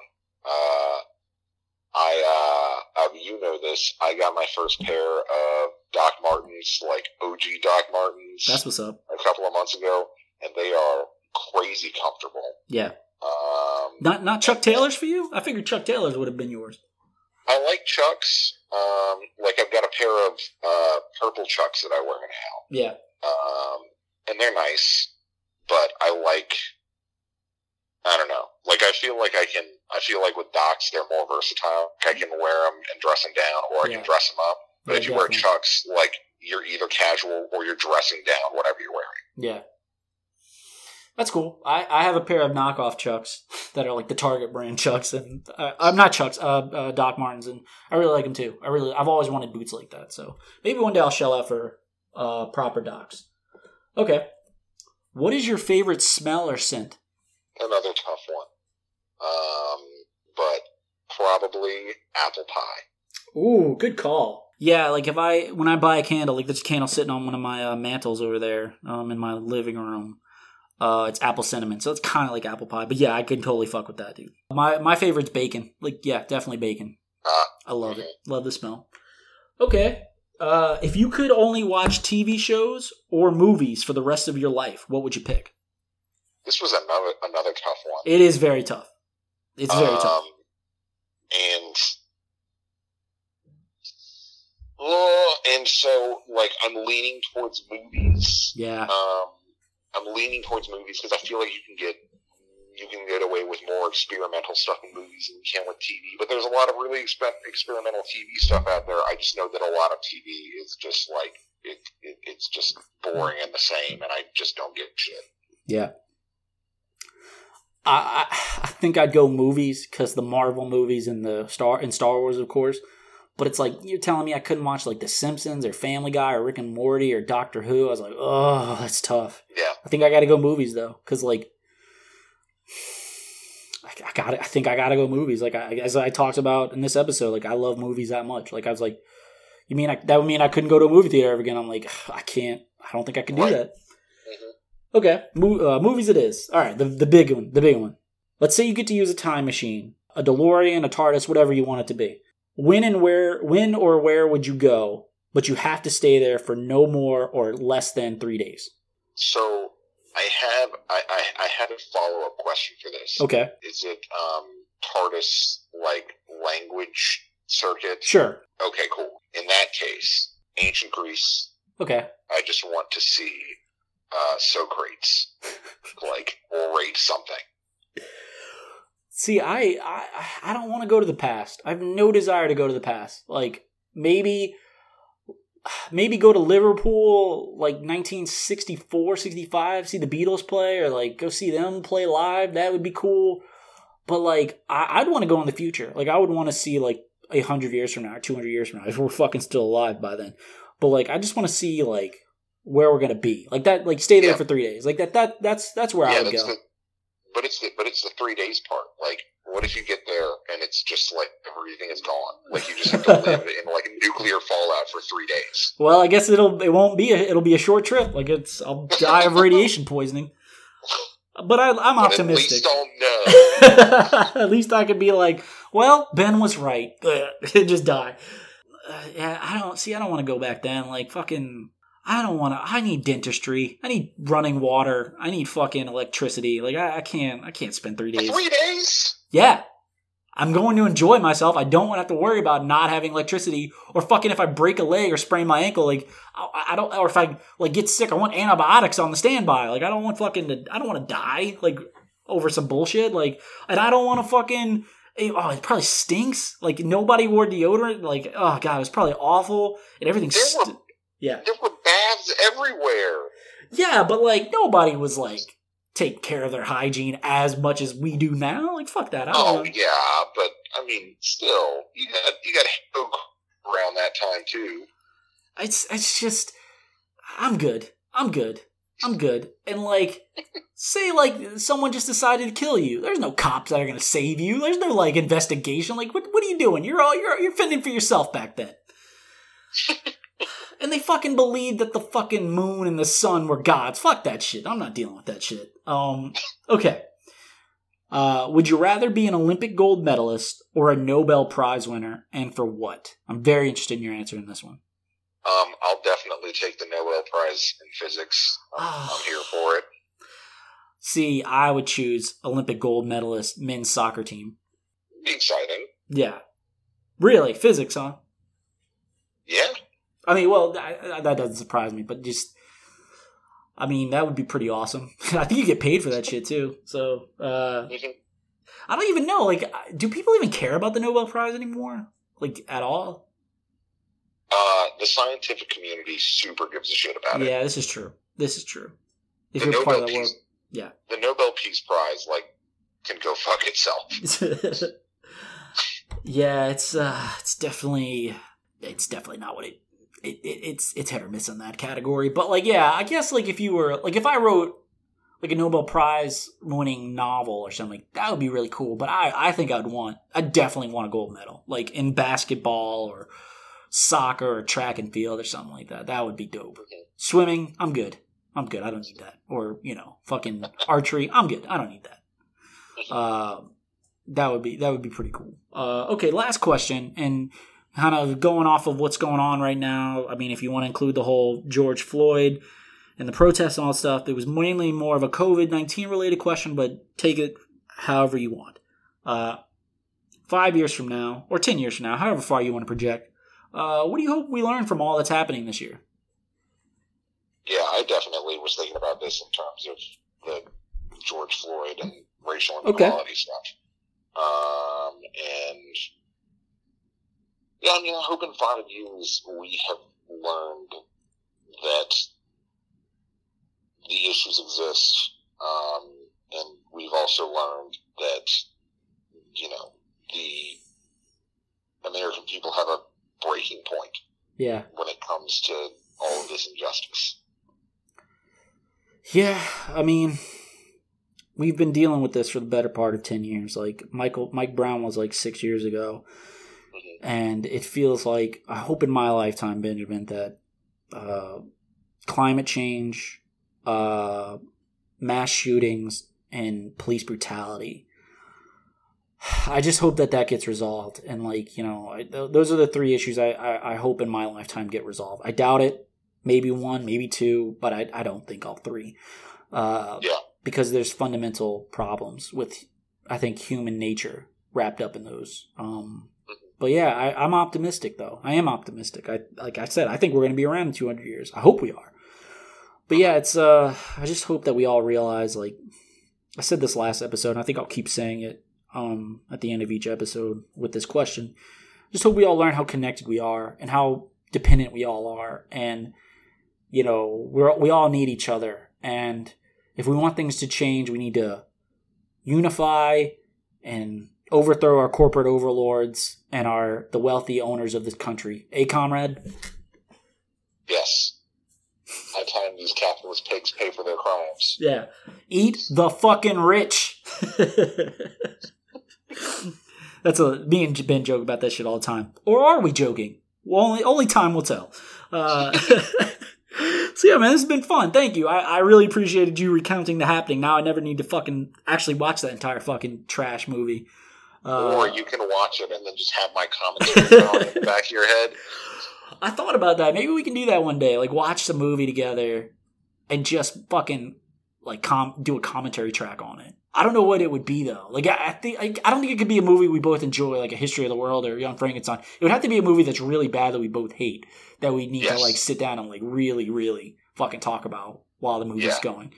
Uh, who's, we'll see. We'll, we'll see where it comes. Um, but that's going to do it for us tonight, guys. Thank you for listening. Thank you for supporting. Thank you for please like, subscribe, share with your friends, share with the masses. There's a lot of things going on right now. So if you feel like this podcast is the lowest of the low priorities, I get it. I totally get it.